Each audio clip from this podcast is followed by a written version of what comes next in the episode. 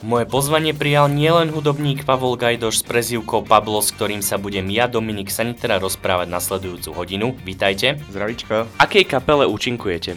No tak momentálne také najaktívnejšie, čo mám, je kapela Secret Session, kde vlastne robím svoju autorskú muziku, aj texty a hrajú tam so mnou traja mimoriadne šikovní muzikanti a jedna mimoriadne šikovná baba, čo nám robí projekcie. Je to taký psychedelicko-progresívny rock, autorské skladby, také aj rýchle, aj pomalé, veľa je tam zmien. Myslím, že to je dosť aj taká atmosférická muzika, emocionálna niektoré pasáže sú prísne nakomponované, niektoré sú zase postavené na improvizácii, takže sa snažíme, aby to bavilo nás. A okrem Secret hráme aj v kapele The Electric Tribute, ktorá je významná pre Banskú Bystricu tým, že vlastne vzdával poctu kapele The Electric, ktorá tu pôsobila v 60 rokoch a hráme vlastne všetky ich piesne, ktoré boli zachované. Ďurom Havlíko, Robo Šrancom a Jirom Machalom a snažíme sa k tomu tak pristupovať zodpovedne, snažíme čo najviac autenticky hrať, ako sú tie skladby a myslím, že medzi riadkami v tých skladbách aj celá tá hodnota tej hudby je niečo, čo, by, čo je mimoriadne aktuálne aj dnes a malo by to znieť. A teda akým žánrom alebo akej hudbe sa teda tie kapely venujú? Tak žánrovo je to tak, že ten Electric Tribute, to je vlastne taký 60s big beat, čiže taká roková muzika, bubny, basa, 12-strunová elektrická gitara, taká zvonivá a normálna 6-strunová elektrická gitara. Sú tam výrazné trojhlasy, čo v tej dobe vlastne bolo bežné a dneska je to už zabudnuté umenie. No a Secret Session, ako som hovoril, je teda také spojenie tej americkej psychedelie ako Grateful Dead, Neil Young, tá, to, to dedictvo okolo to, toho festivalu Woodstock, takých tých hodnot a toho možno progresívneho roku z Anglicka, čo možno reprezentujú skôr kapely ako King Crimson, Yes, Genesis, Emerson Legend Palmer. No a samozrejme ten vlastný nejaký autorský, autorský vklad do toho a vlastné texty a vlastné videnie sveta. Takže je to, je to primárne roková muzika, založená na gitarách, ale snažím sa k nej tak pristupovať, že to nie je tá roková muzika v zmysle, že to je hlasné a vždy energické, ale že to je pestré. V BBFM rádiu sa túto hodinu rozprávame s Pavlom Gajdošom, ktorý nám už stihol prezradiť niečo o svojom hudobnom živote. Vy ste teda nedávno hrali aj na klubovom povstaní Aké máte recenzie na vašu hudbu? Oh, áno, na klubovom povstaní hrali sme tam. Bolo to veľmi krásne si myslím, aj keď eh,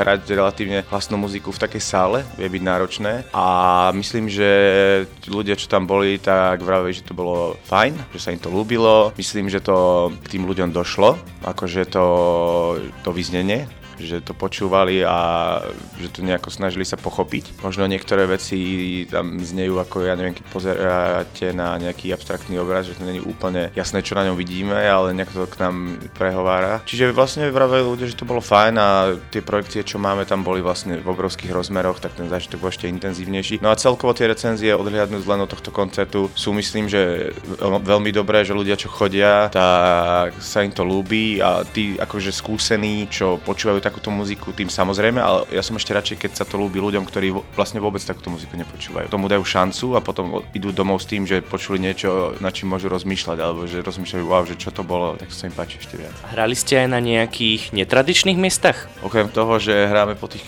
klasických hudobných kluboch, tak uh, hrali sme vlastne Secret napríklad v Mozesovej sieni v Bratislave, čo je taká krásna sála. Hrali sme v Bystrici na Amfíku, vlastne pred premietaním akurát toho Woodstock dokumentu, čo je tiež nie úplne primárne hudobné miesto, ale nádherné miesto. Hrali sme v krčme v Dúbravici, vedľa Piecky, ja neviem, na 3x2 metroch. Unplugged sme hrali, mali sme taký program, že sme hrali akustickú muziku, úplne bez ozvučenia, len tak sme spievali do vzduchu a s akustickými gitarami. Sme hrávali po čajovniach vlastne po celom Slovensku. V BBFM rádiu pokračujeme v rozhovore s nielen hudobníkom Pavlom Gajdošom z prezivkou Pablo. Čakajú vás ešte nejaké koncerty tento rok? Áno, akurát ideme do Rožňa Trnavy. Hráme tam v kultúrnom centre Kláštor, ktoré je vraj veľmi pekné, tak to sa veľmi tešíme. A potom nás čakajú dva vianočné koncerty, jeden v Bratislave, v klube Pod lampou, pretože v Bratislave sme aj študovali, vlastne s Ivy Mackou, s našou meotaristkou, takže tam máme veľmi veľa kámošov. Tak to bude vianočný 21.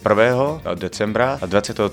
decembra, deň pred Vianocami, hráme v klube Wake Up vo Zvolene. Zvolene je tiež naše ako druhé domovské mesto, takže tam sa tiež veľmi tešíme a hráme tam s kapelou Hmlisto, ktorej hrá náš gitarista gitarista so svojou maminou, to je ich projekt. Ako vznikla vaša prezývka Pablo? Áno, tak Pablo vzniklo tak, že ja asi od 18 rokov som pomáhal vlastne také jednej koncertnej agentúre, ktorá sem vozila nemecké, americké, anglické metalové kapely, hádam aj 20 rokov dozadu. Vtedy proste nebolo veľa ľudí, čo by vedelo aj po anglicky, aj po nemecky, možno v, v takom zmysle, že chcelo by to robiť, možno za veľmi malo peniazy, respektíve za žiadne, bolo nejakým spôsobom spolahlivé a tak proste a poznali ma, hej, tak som, akože sme sa učili, čo to znamená vlastne tá koncertná produkcia a ja som sa staral o tých muzikantov nejakým spôsobom, no a všetci sa ma pýtali, že what's your name, no a ja som hovoril, že Pablo a oni, že ha, Pablo a že OK, Pablo, fine. Takže potom všetci len kričali Pablo, Pablo a potom mi to ostalo. No.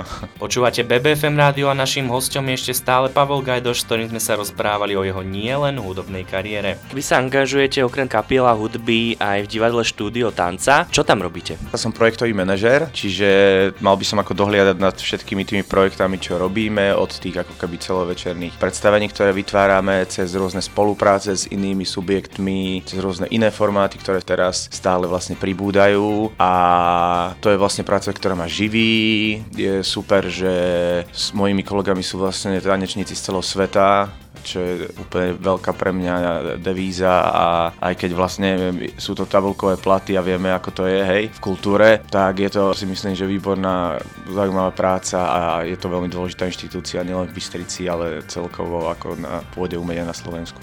A kde sa teda cítite lepšie, keď hráte v kapele alebo v divadle?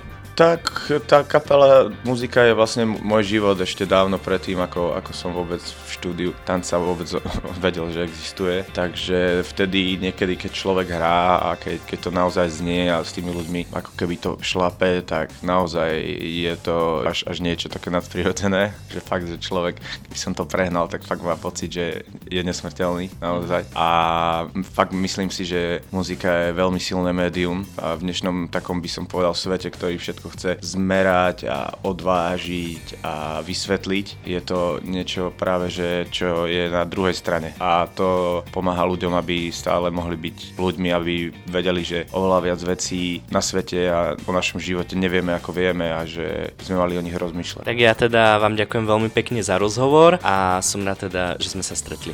No ja ďakujem tiež a zdravím všetkých poslucháčov a nech žije muzika. To bol náš host Pavol Gajdoš, ktorý nám prezradil niečo o svojom hudobnom živote, o divadle štúdio tanca a aj ako vznikla jeho prezývka Pablo. Moje meno je Dominik Sanitra a vy počúvate BBFM rádio. BBFM, naše Bystrické rádio.